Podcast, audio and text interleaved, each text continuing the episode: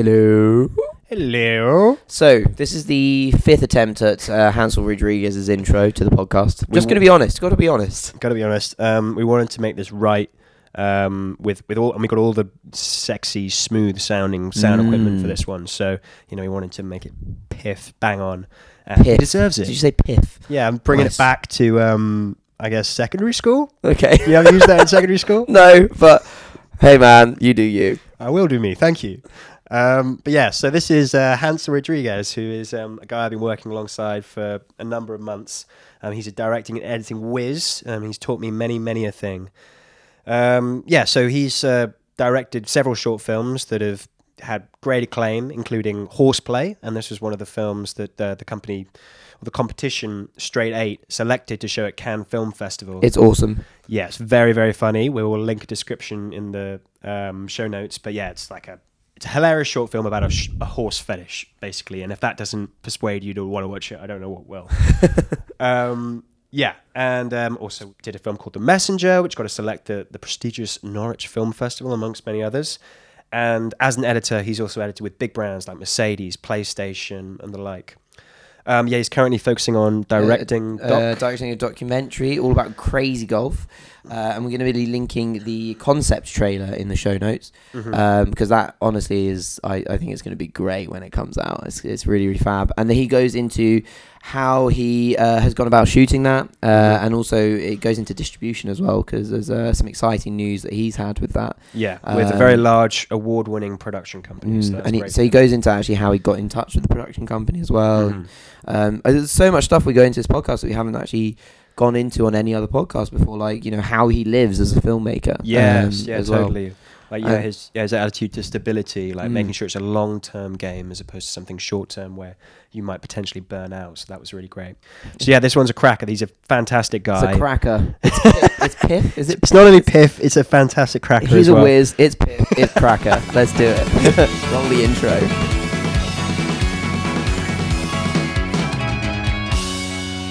Okay, so another episode of uh, Short Films Big Questions. And it's an episode of firsts today because um, we've got two video cameras set up, which is very exciting. Um, a lot of pressure, a lot of pressure for, for us all. Well, not for, Hans, for you, Hansel, but for me and Will to, to pull this off. But um, Ryan sprung this on me, and uh, my hair's not looking great. Yeah. His hair I, had, is looking I had to change so my bad. shirt and everything. I was, where's my makeup and wardrobe? This is- Ryan's we don't the budget. We don't have the budget. um, but yeah, it's also a very cool place that we are um, recording slash filming in. Um, we're we're um, we're doing this in Hansel's office, and it's really really really cool. I'm going to hand you over to Will because we've only got one microphone between us today um, to describe the office and what's so special about it. Will. Thank you, Jan. Um, behind Hansel is an amazing mood board, which is very inspiring to look at. It's got all sorts of films, like um, little pictures and frames from all sorts of films, like Uncut Gems, Jojo Rabbit. You got and oh, and um, Korean film. Damn it, Parasite. Parasite. How could you forget? I just I had pee. I had pee in my head, and I was like, ah, is it? Um, uh, and then in the middle of that board, that mood board, uh, are nine questions. Uh, and we've been told there are three main questions, and then there are subcategories of questions uh, that are on there. And I'm going to read out the three main questions. Um, the first of first of which is: Is it cinematic? Second is: Have you made an audience care? And the third is, is it humanist? I think these are very important questions for any storyteller to be asking, especially in the in the visual medium that we're we're all working in. And I will move over to Yayan, hand over the mic to Yayan to ask about why Hansel has these um, these questions uh, on his board. Thank you, William. um, well, yeah, I mean, Will kind of said it there, but yeah, curious as to why you, yeah, why you picked those questions. Yeah, sure. So, I mean, just to give a bit of context, so, you know, I'm sort of very lucky to have this this space. So, you know, and sort of have it for myself. So, at the beginning of the year, I was like, I'm going to invest some time, you know, make it how I want it. Sort of, so it inspires me, kind of reminds me of like why I do the things I do and the kinds of work that I I want to create. Uh, you know, ideally. Um, so, you know, I was like, oh, what film posters am I going to put up there? And I was like, I can't just decide on just like one or two or three or four.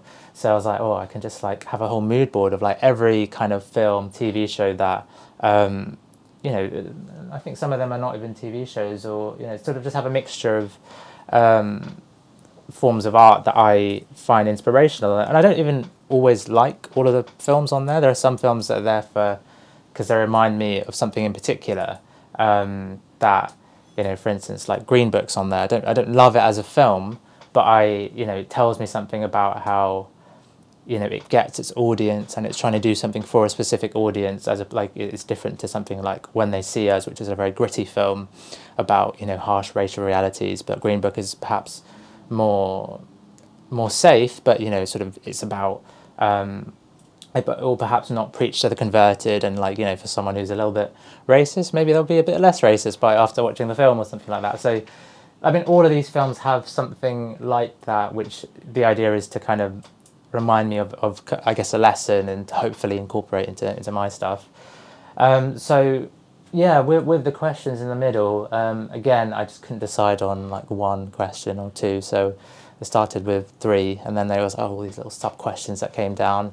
Um, but essentially, it's sort of like splitting it into kind of like you know style, substance, and uh, thinking about it in in a wider context. Because um, I think I've been guilty of maybe not interrogating myself with these questions in the past that I now wish I did. Uh, and even things that, you know, I don't necessarily always really consciously ask it, but I think having that kind of awareness is helpful. So, um, I don't know to talk about a few of them. So, like, is it cinematic? So, essentially, like a style question. Like, I really like, it's just the kind of things that I like watching. Like, you know, I like watching TV you know, I like watching stuff online, but the stuff that really gets me going is the stuff that feels, looks um, cinematic, and it, and yeah, it's more of a feeling rather than just the visual. I feel so, you know, in terms of the work I want to do, I want to like, how can I make this cinematic? How can I make it like a cinematic experience? You know, most of the time I get things I watch on smaller screens, but how can I make be fresh with the visuals? How can I be fresh with the sound effects? All of these things that create the cinematic experience, I think, is it was an important reminder for me. And, and yeah, that kind of freshness, I think, is is quite important because I feel like, especially when you're making short films and you're learning, it's it's really tempting to do you know genre stuff, stuff that's you know because because you know genres are safe and you know you can learn from that. You're within a structure, but trying to think about like a gap in uh, you know, in the wider space, I think it was important, and you know that helps you stand out. It helps you, you know, your work stand out and helps you progress to other things. Um, and then the other thing, so the second point: have you made an audience care? Who is your audience? What do you want? To, what feeling do you want to leave them with? Is yeah, just kind of that story thing. Because I think you know you can make something that's really cinematic and feels great, but if ultimately no one cares at the end, it's like well, that's kind of pointless.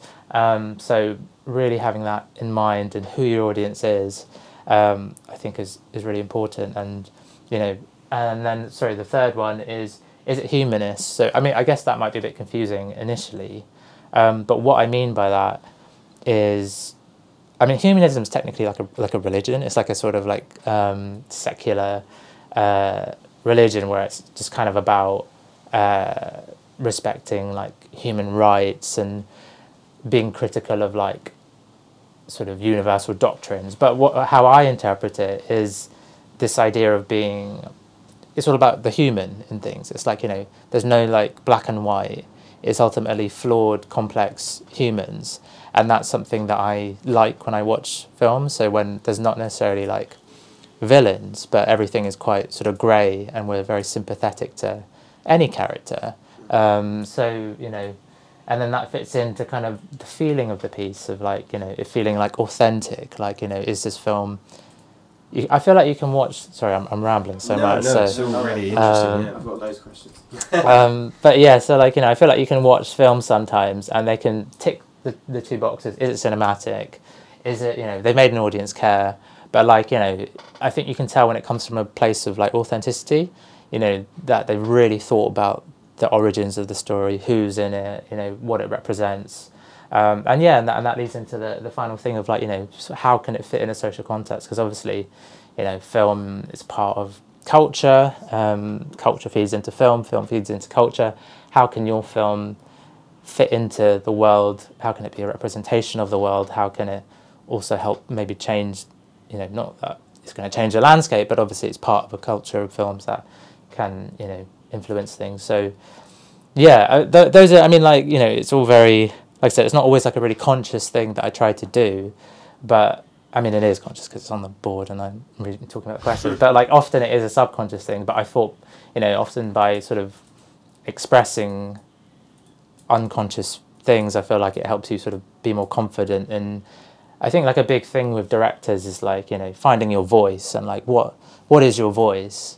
And for me, this is like the clearest manifestation of me describing my voice. Like that is my voice. I think of like that's how I see the world, how I see filmmaking. Um, and it took me a while to get to that point, but I think that process of making these questions, the process of doing this mood board was, was really helpful for me and will hopefully serve me well like going going ahead. Yeah, I also think like this sort of um, perspective and these questions and your view on uh, filmmaking in terms of your your passion for cinema or making it cinematic is um, it is interesting as well because I think it kind of ties into your perspective in in terms of being not quite the Mark Duplassy school of approach in terms of like making things all the time and being um, very proactive in terms of every weekend trying to do as much as possible versus um, I guess being very quite thought out and um, really really thinking about everything carefully and taking your time as much as um, and uh, yeah, I was just curious as if you would wouldn't mind sharing your thoughts a little bit about that, basically, like that those two school of thoughts, and yeah, you're thinking in terms of you know making things at all costs versus taking your time. Cool. Yeah. I mean, on the one hand, like I totally get that you know approach. Like filmmaking, you know, it is something like any skill needs to be practiced. You know, you need to learn your craft, and I and uh, yeah, I, there's a version of me that really likes that romantic idea of making a film every weekend and really refining your, your eye and how you see things. Um, but, uh, you know, I, just knowing myself a little bit, like I, I'm a bit of a, a thinker. I'm quite a slow thinker. I'm not necessarily someone who is, is, is totally like, uh, you know, has to be doing things all the time. I, I prefer to to sort of sit back and, and think things through before I commit to them. Because I know like you know to make a film is to make a good film you have to put so much energy into it. It's like it's not just like an easy well from my experience it's not like an easy thing that you can just do on a weekend. Like you know you can do that but then you know obviously the quality of it might not be you, if you do it that way then you're kind of hoping that you you'll learn as you go and you know you'll have like incremental improvements each time, which is which is totally fair. But I think my approach is like I know just because I like I liked academia at school. I like thinking. I like talking about film. I like you know about culture, literature, whatever. I like to sort of think my way through problems, and I feel like you know if I could sort of really sort of uh, interrogate my ideas like this, I would make smarter decisions to learn quicker. And I think you know, there's a difference between making a film over a weekend with whatever you had and, and making a film over like a year with the best resources that you can source yourself. Um, obviously, in terms of quality, that I think you can practice film, but it's important to practice film with a the right resources and the right ideas because I think ultimately what's important is not just to stick a camera in someone's face, but how and why you stick a camera in some in front of someone's face because that's that's the film, not you just sticking a camera in someone's face. Like, um, and sometimes you know that has its has, has its caveats. Like you know, while in my head it would it would mean I, you know, create sort of smarter films that are you know hopefully more kind of in line with what I want to do. And that, that's kind of the reason why I didn't actually do filmmaking at university. I didn't want. I, I had the option of maybe going like a film school or like a film like a straight film uh, course, I, I decided to do like an English literature and, and film theory course because I was like, well, I can do that and then kind of do the practical stuff on the side with the resources that I can source myself, which I wouldn't have the limitations of, of universities like kit department. Um, but the reason I did that was because I wanted to like go to university to, to learn how to think, to learn how to see the world and mature myself mentally and then, uh, you know, start making things and, and learn the craft.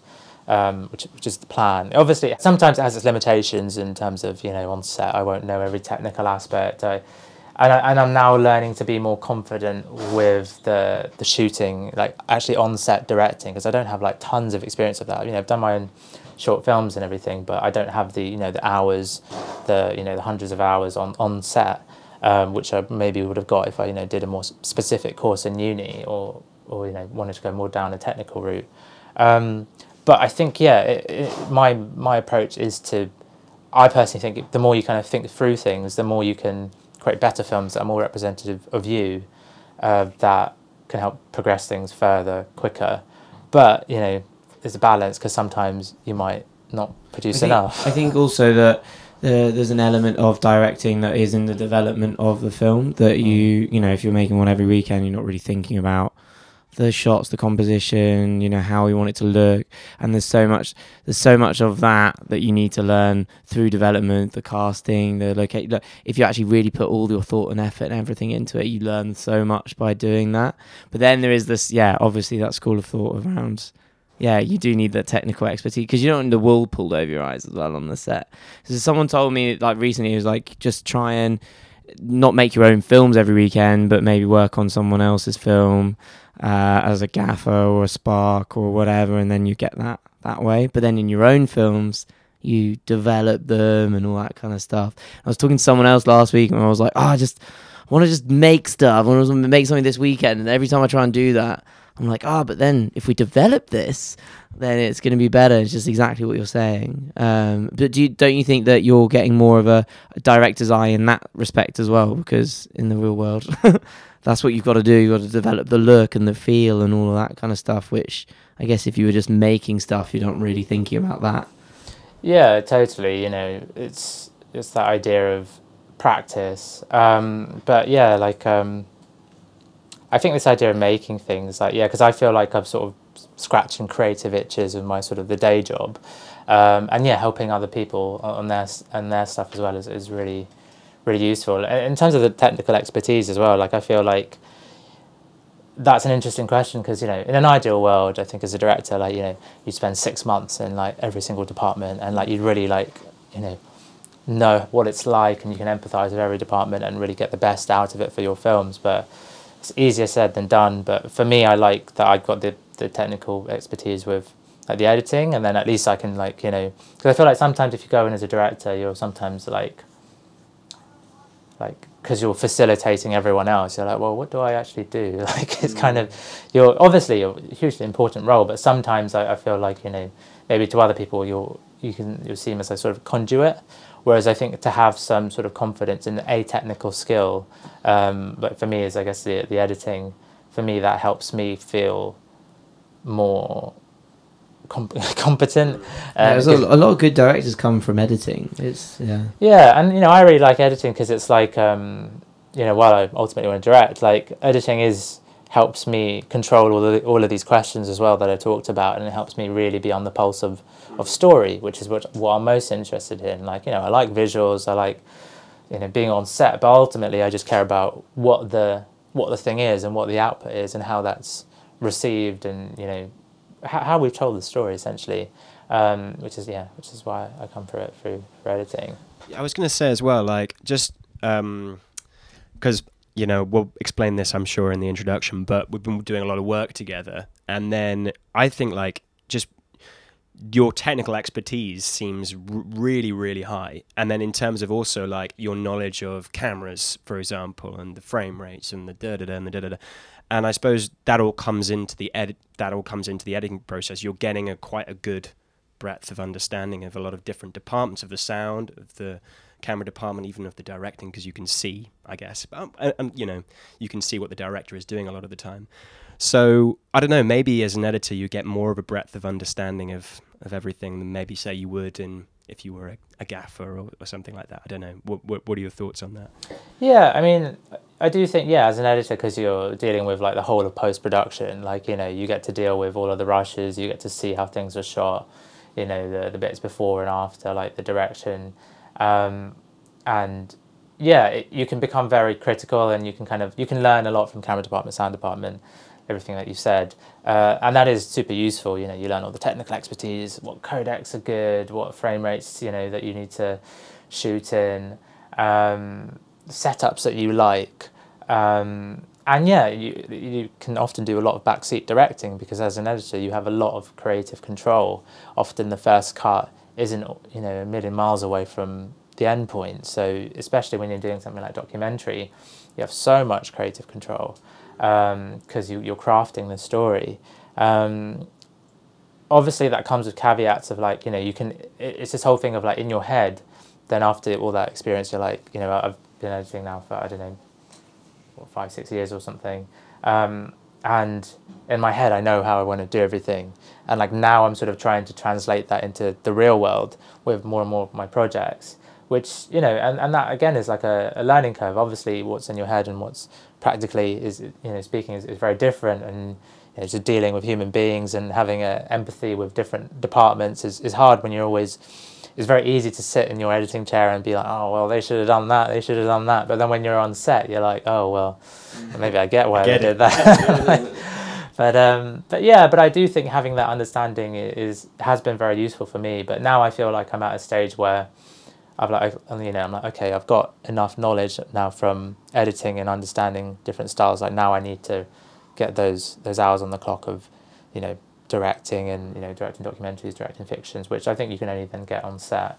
And you know everything feeds into each other, and I do think having that um, the day job of editing is super useful, and you know it's always got my sort of creative juices kind of flowing, and it's also useful to kind of help you be detached from things and like knowing how to be more detached from your own projects because you can be then brutal with other people's projects and you know it helps you sort of practice that duality of thinking of like you know caring a lot but also like putting it to one side and being like okay we need to do this this and that also. And i think because having lots of different projects on at the same time is is useful um, both your like you know, your day projects but passion projects as well. Not not too many but like that that way i think you can yeah have that kind of healthy level of detachment from projects sometimes and you can kind of see things on a wider wider view both in terms of each you know getting the best out of each project, but also what each project is providing you. Um, you know, spreading you know, your eggs in many baskets, that kind of thing. Um, sorry, no, another no, waffly, um, wide ranging. Do you have any questions on that? I've got um, another question, yeah, but if anything, yeah, um, yeah, I mean, I kind of thought we'd maybe jump around a little bit here um, and talk a bit about choosing projects. So, yeah, like I mean, I guess it does all tie into what we were saying about being selective, but I also know that you have, you know, you you think very carefully in terms of the future of a short film, and obviously our podcast is short films, big questions. So we want to talk about why you choose certain subjects, certain stories to be your short films. And I know it all comes into the stories as the, the questions as well, but yeah, from a, I'm more curious in the business side of why you might pick a story. Yeah, and you know all of those sort of you know questions there, they are yeah also like feed into like business kind of questions like you know how it would you know fit well in the marketplace and do well in the marketplace because ultimately if you have a good film it's going to do better, if you're more aware of what's going on it's going, it's going to do better. Um, but yeah, I think initially when I chose projects I wouldn't really think about that and I was like you know I just like this idea, it's simple, it's easy to do within the resources I have, I can learn from it. Um, and, and that's what I did with the first few shorts. Um, did one like sort of you know, sitting down, talking heads, mafia thing when I was really young. Um, that was useful. My friend had a, a link to this Italian restaurant, so we could use that as a location space. Um, so that was, you know, th- that was just logistical thing. In uni, I just had this simple. I was like, what's a simple idea uh, that I can do, and you know, it wouldn't be too complicated. Again, just people sitting down uh, in a park. And which, to be fair, sorry to interrupt, but I was going to say like that is, I think, yeah, important at that stage as well. Like yeah. I don't know, like I guess the more you progress, the more you you're thinking about why you know like you know what why is this idea important and special and timely but you know i do think you know that kind of school of thought of making it you know easy and convenient for you as much as possible is also important yeah, yeah. Well, I mean, yeah, I was going to say totally. I think you know that that stage it was all about like education and doing things within your means well. Um, but I think as I'm going forward, I'm trying to think a bit more strategically and like okay well how can i actually like you know progress my career how can i actually do something that you know can be out there in the world and could you know make money from as well to kind of you know transition into this as a you know proper full-time career path like um, so you know and again it's not always a conscious thing like i, I think short films are, are really interesting. Um, as like before i always thought shorts are you know just something to add to your portfolio something to put in festivals. If you get into a good festival great. You know the laurels are great open more doors that kind of a thing. Um, but recently i've been kind of doing shorts that like not necessarily consciously to begin with, um, but how kind of show the potential for a larger idea, um, or have become longer shorts that I've recently found that there is more of a market for, um, and that you know you can potentially sell some shorts, which I, I had no idea about before. I thought that shorts are just things that you just do to learn. Um, but if you do, you know, if you have a short that can develop into a feature or that can develop into a series or that it's just like a half an hour short, you know, there's actually loads of buyers for it now. Um, so I think even more so, it's it's worth interrogating your shorts with those questions because I feel like the more the better answers that you have, um, the better the film will be. The more likely you know you could actually make something from it and lead to other work. So I, yeah, but you, you also interrupt just quickly on that point. Um, you also talk about like, is it scalable? Like you know yeah. the, these sorts of questions um, you you mentioned to me before. Can you yeah touch a bit on that as well? Yeah, you know it's like it's weird. I feel like you know sometimes in in the film world, um, we're not really aware of things that happen in the corporate world. Like I think like you know, I sometimes hear my friends who are in the corporate world and they're like, you know, any pitching idea, they're like, you know, the first question is like, will it scale? You know, can you, how can you make this a big company, a big idea, make loads of money from it? And like, you know, I feel like we're just not taught in any of the same kind of sort of philosophies, which is like, you know, ultimately film is a business. And I think, yeah, having a, a short idea, and again, when you're starting out, you know, you obviously don't think about that, but like as you maybe want to be more strategic, I've started to think like, oh yeah, how can this lead to other things? How can this potentially be bigger? Because ultimately, to make money in for you know you have to think about like where this could end up. They need to fill slots. They need to you know it's easier to invest in features. It's e- easier to invest in series. It's easier to invest in longer stuff. So how can you do something that's still good in a sort of a smaller bite, but that could maybe lead to other stuff or could be more representative of other stuff. And yeah, over this last kind of year, uh, yeah, I've learned quite a lot. Um, I've got some quite interesting insights that I previously would have never have thought shorts um, could lead to, um, and still kind of, kind of in the process of it. Yeah. Um, Which we're going to get into. I, I, I got um, a piece of, of, feedback on the short I'm working on, which is really about what you just said. And it, he said it's like shorts should be about doing something really fucking well uh, in one space or two spaces and not spreading yourself really thinly. Because I guess one, okay, scalable is it like, yeah, can I get into this festival, that festival, and things? But then it's also showcasing you as a director and a writer as well, and that almost you're the thing that's being scaled because it's like can we trust him to do this uh second unit directing on this and that? You know it's like if you make something amazing in one space uh, and you know you keep it simple but the story's amazing and you know you put all your resources into just making it look brilliant sound brilliant the acting's fan you know that it all just comes together really really well that that's that kind of matters more to to you as a director because then they're like okay you know because if you try to do something in five six different locations over five different days and you spread yourself really thinly and you pay no one it, you know it doesn't work generally yeah. um, but yeah, I guess my question was, um, are you thinking in terms of in terms of scaling and selling your short films, but are you more thinking about you as a director and trying to sell yourself? Yeah, hundred percent. You know, and, and you're so right. Yeah, you are also the thing that you know people are investing in, and that you want to scale your your career. And I guess I'm sort of kind of trying to do both, like give a scalable idea so they can invest in the idea, but then also, um, yeah, in, invest in your the voice, yeah, the directing voice and the style and who you are as a filmmaker.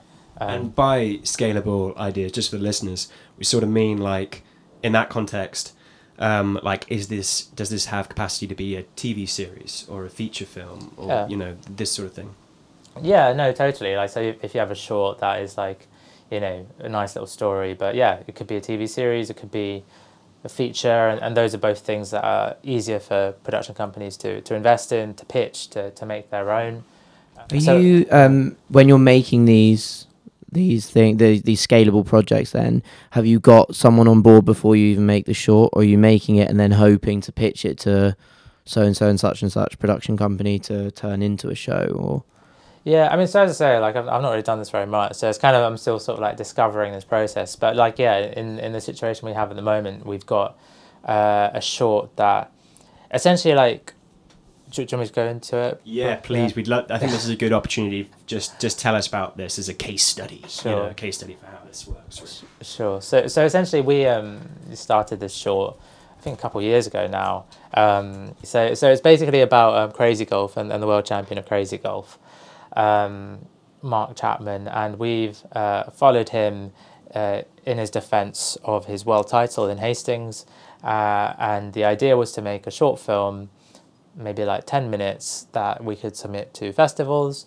Uh, short quirky film. You know, for me, um, you know, I, I picked. Th- I said I'd want to do this film before I made all those questions, but I guess I was sort of subconsciously answering those questions in my head because it fits kind of the ethos and um, even like things like you know how does it fit into the wider social context like you know a film about crazy golf doesn't feel like the most sort of socially empowering film but like you know it does because it's like if you can justify it then you know you can justify it. So you know the justification for a film about crazy golf is that you know in a world of documentaries where often documentaries are quite dark and bleak you know having a escapist fun film about crazy golf and a nice little community who who gets so much out of it in a world that's filled with so much you know unpleasant stuff a lot of the time you know that has value and that has you know that can fit into a wider social context can fit into a wider film context um, so yeah anyway so we we wanted to make this film um, put it into festivals and just see what happens add it to our portfolios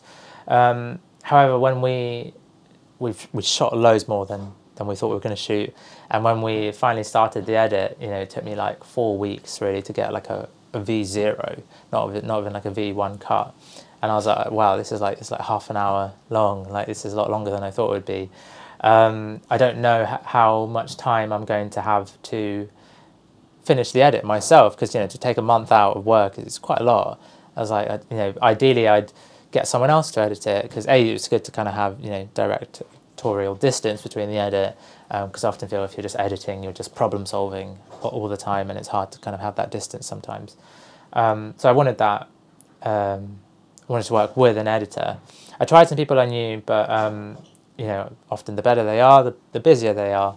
Um, so that was the case. So then I thought, you know what, maybe what we could do is pitch it to production companies and see if we can, if they like it, they can, you know, it can sort of be a co-production and they can help fund um, the edit. Um, so then we tried to sort of shop it around a few places. So, was this your idea, or was this like an idea that you, you somebody suggested to you? I think I'm not 100% sure if this is right, but I was a part of this uh, like online sort of club community uh, social film thing called The Cusp actually, which I'd really recommend. It's really good. Um, they're like a collective of creatives, um, which you have to get membership for, for like in particular like BAME creatives or any kind of underrepresented um, social you know, group. Um, and they're, they're really great and they have all these little master classes uh, where you can you know get in the room or, or zoom room with some really quite high up people and we had a session with uh, the commissioner of, of entertainment in the BBC um, and that was like you know really cool because it wasn't like loads of people in the in the session and you know it's on Zoom so sometimes people can be a bit awkward asking questions. But I was like oh no fine I'll, I'll ask another question then. Um, she she was she was really great. Um, I, I can't remember her name but um, she basically explained to me how um, pitching to production companies and distributors work. Because basically, we had this idea of uh, with our short, like, oh, maybe we could sort of scale it up into a series of you know niche, niche sports. So um, that was kind of in the back of my mind. And she said, if you want to pitch any idea to a, a whether it's a film, a TV show, or a game show, whatever, you know, if, if I just went to the BBC and I was like, hey, this is my idea, they're not gonna give a shit. Like, you know, they, why would they give you loads of money? Like, you know, for, for, for them, it's all about, they want to invest in new talent, but it's about risk management. So they would only work with production companies that they have worked with before. So, you know, because they know that they'll get um, a reliable output from them. So the way to do it is to never pitch to like BBC or whatever. I mean, you know, hard enough to do that anyway. Um, is to pitch your idea to a production company, um, the production company that you like, um, and the the idea is that hopefully they'll get involved, help create it with you, and then the money will then they'll pitch it to the distributors, and the money will be released from the distributors to the produ- production companies, and then to you to work to work on it and to fund your film. So then I was like, I had that in my head, and I was like, oh, that that makes sense. So, you know, I was sort of cold emailing loads of different production companies. Um, I made a teaser for for the short, um, which I think was was really useful again, and it really helped me sort of clarify the, you know, the main voice of the film, the main tone. Um, shopped that around, got some really positive responses, um, and yeah, like you know, some people were like really motivated to uh, you know make it into a, a series and to like, help us finish the short. Other people kind of more interested just in the short. You mean production companies? Production companies, yeah, yeah. So, you know, right now we're in a situation where we're hopefully going to be uh, like you know signing the deal with this one production company who are you know they, they do some really cool stuff. So it's it's really cool to be uh, to be working with them with their reputation involved. Um, you know, hopefully find a place for it in the market and actually maybe even sell it and somehow make the money back from from the short, which would be ideal. Which is something I we never really considered that you could do for, from a short. So, you know, in an ideal situation, we'd a have the short funded um, and be out somewhere, and then we now have this link to a production company who you know, hopefully would, as we were talking about, you know, they invest not just in the short but in in ourselves so just tracking back to you talking about you know you're shopping around to all these different production companies two questions i guess are what are you giving them in the pitch? Is it a treatment? Is it a teaser? Is it some of the raw footage? Is it a scene that you've cut? Are you sending them material beforehand uh, via email like the treatment? Uh, and are you also pitching yourselves for the project? Um, and uh, is it more business proposal as well about like what's the the viability in terms of like the audience and how are you're going to sell this and who's going to watch it? Um, if you could take us through that would be amazing. I think that's really really useful content. Yeah i think you know initially when because we had another documentary that we're working on as well like we had this idea of doing this like really like detailed beautiful treatment. Um, and we spent a lot of time on it thinking that you know we have to get it perfect because this is like the one chance that we have to speak to these production companies and like you know, it has to be perfect, otherwise they won't love it um, and be interested in, you know, want to invest in us. But that process kind of disenfranchised me a little bit because I thought, I was like, you know, I, I felt like through conversations with people, you know, that I had after, like, even if they like the project, like, I don't know, if, if, if they like the project, they like the project. It depends what the project is. Like, if it's a very high concept, stylistic film that is more about the style than it is the concept, then investing that time in a beautiful treatment um, does make sense because that's a representation of what the film is. But if your film is ultimately like more of a concept driven piece, you can be more concise, I think, with what you send people. Um, so, yeah, with with the this project, we wanted to just um, well, I don't know. I, I was cut, I was just like, yeah, I just want to get it out there essentially. Um, so I, I, you know, I spent literally like a couple of days on a on a teaser.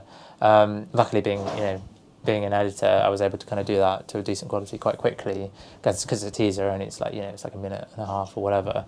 So you don't have to spend too much time on that. And then we did a very quick um, treatment that was very succinct. Um, you know, just had the synopsis of the film, um, and yeah, answering again like sort of questions that we talked about, like you know why now, why us, why why the medium kind of thing. So why now was very important to kind of show that we have an awareness of how this film fits into the current you know marketplace and social context. Who we are, very kind of brief introduction to the team, name dropping some of the you know our biggest stuff like you know going to Cannes and stuff.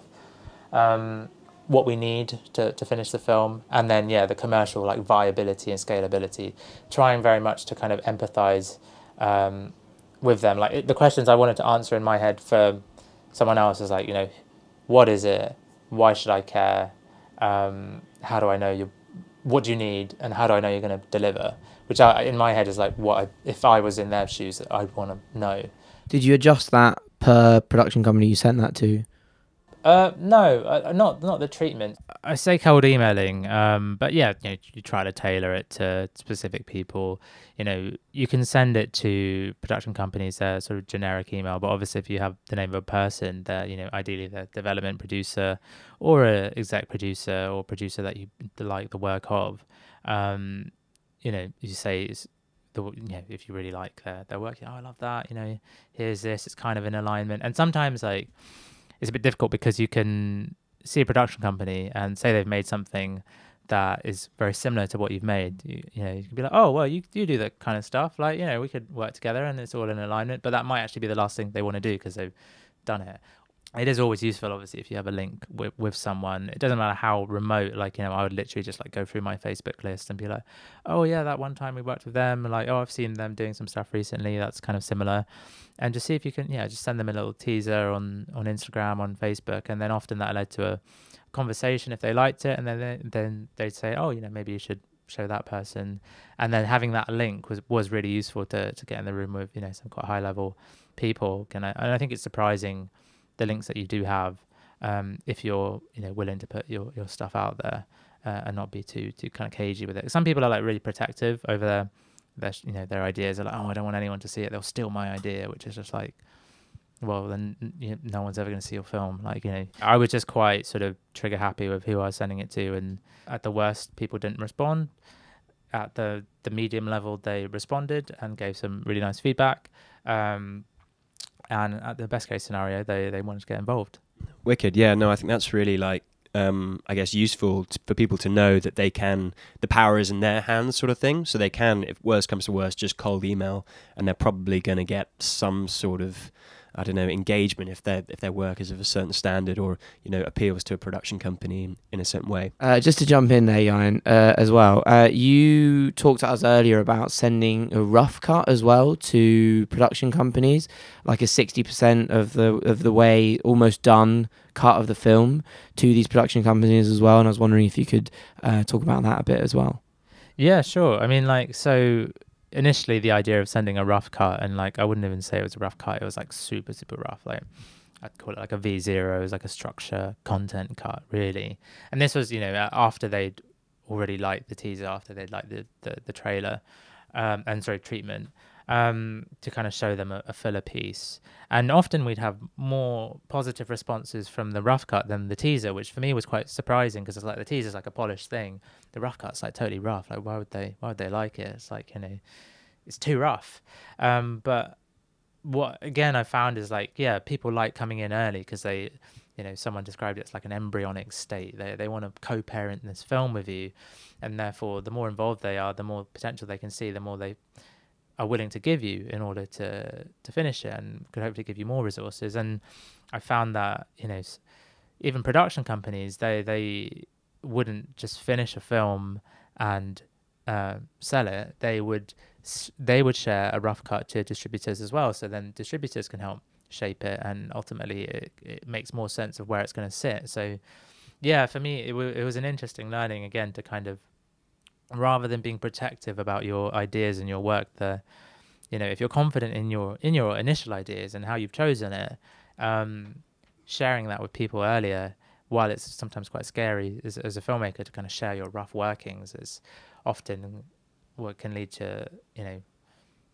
can lead to a positive outcome. Like you know it might mean that maybe the final project is a little bit different to how you originally planned but that is ultimately like a you know a compromise that you all have to make for for anything that's going to exist out in the world with a with a platform. Um, it's just better to kind of make that maybe you know at a stage that you're comfortable with. So for me, like the con the stru- the rough cut was me putting a skeleton in there, me putting my tone in there. That I felt like okay, this is like I'm confident with this as a foundation. If we deviate from that, fine, but you know at least I've got my foundation in there yeah, which has just been like a really interesting learning for me that I would have n- not thought of at all until very recently. And the other thing Will and I wanted to talk about was, I guess, um, I feel like you've got an interesting attitude in that you um, you prior you prioritized stability. I think throughout your career as an editor, so you've you've been very proactive, I guess, in making sure that you've you've got a stable enough income to sort of make this a long term to make I guess making films um, yeah a long term I don't know investment and career path. And I feel like there's a there's there's another school of thought which is a very make or break which is sort of like you know I saw an interview with actually Martin McDonagh and he said that like he just didn't work for like most of his you know, as I suppose he's a playwright, but not a million miles away from a screenwriter or something like that. But he he just lived off universal credit basically, and and just put all his eggs in one basket in terms of trying to be a screenwriter. And I know that a lot of actors, you know, they they work, you know, menial jobs or whatever, and then they're just they're just pursuing their dream at all costs. But I feel like with you, you've gone okay. I want to be. I'm going to be an editor. I'm going to be a freelance editor, and I'm going to get enough income to to live to you know live well, but I'm also gonna and I'm gonna use you know that stable income to pursue my dreams. I suppose yeah, it's a long-winded way of saying like where does that attitude come from, and what do you make of the other kind of school of thought? Yeah, no, I, I find this you know really interesting, and I'm always really interested in how other people do it, and ultimately like how they are able to like sustain themselves and, and live a normal life while you know being able to kind of progress and in a field that's quite difficult to, to progress and it's a very expensive field to um, to practice in. Um, but yeah, no, like this idea of you know sort of living off universal credit and like you know just getting whatever job you can and like you know staying up late writing your dreams screenplay um, is is a really nice idea and it's, it's really romantic and there are definitely like examples of people who do it really successfully but yeah if it doesn't work go your way, it, then you're kind of stuck. And I don't, I don't want to sound really risk averse, like a boring grandpa, but like I, I you know, I am a bit grandpa in my in my like lifestyle. Sometimes, like I like sort of comfort and things, and just nice evenings in. I like doing nice things. You know, we're going for a nice walk with the dog, and like I love being on on set and like you know on on shoots all the time. But you know, sometimes it's it's quite an intense lifestyle to kind of do all the time. So my attitude and you know i something you know i give all these like retrospective ideas but ultimately it's sort of it's just happened by circumstance. Like i i always the way i got into filmmaking was like you know i film stuff to edit i edited music videos for myself um, and then i during in between uni um, like summer holidays and stuff i'd do a bit of editing here and there freelance just because it was like a, a skill that i had that i was able to do. It was, it was easier for me to kind of make you know more money in the summer than like working in a supermarket, for instance. But um, yeah, so editing was just the skill that I had that after uni for me to get a job within the film industry that you know ticked some of my boxes of like being able to be creative, being able to work within film, being able to have a stable job um, was just the the easiest option for me. Um, something that I was good at that yeah that I could progress in. Um, but since then, I guess yeah, it has sort of crystallized into a into a process that I have become quite comfortable with in terms of like yeah you know with editing you can you can earn you can earn a decent living. Um, you can be freelance and you, you, can you know carve out time for your passion projects. Um, so you know in theory you can kind of have it all in terms of you know have the comfortable stability of an income while also being able to have carve out time for your passion projects. You know, that being said it's it's it's definitely not, not always the case. Like as as any freelancer would know like you know it's this contradiction of like yeah i can do whatever i want all the time but the reality of like that just not being the case at all. Like you know you're you're worried about low periods you're worried about keeping clients happy you know you're always trying to sustain work. So to carve out time for your passion projects can, can sometimes be very very difficult.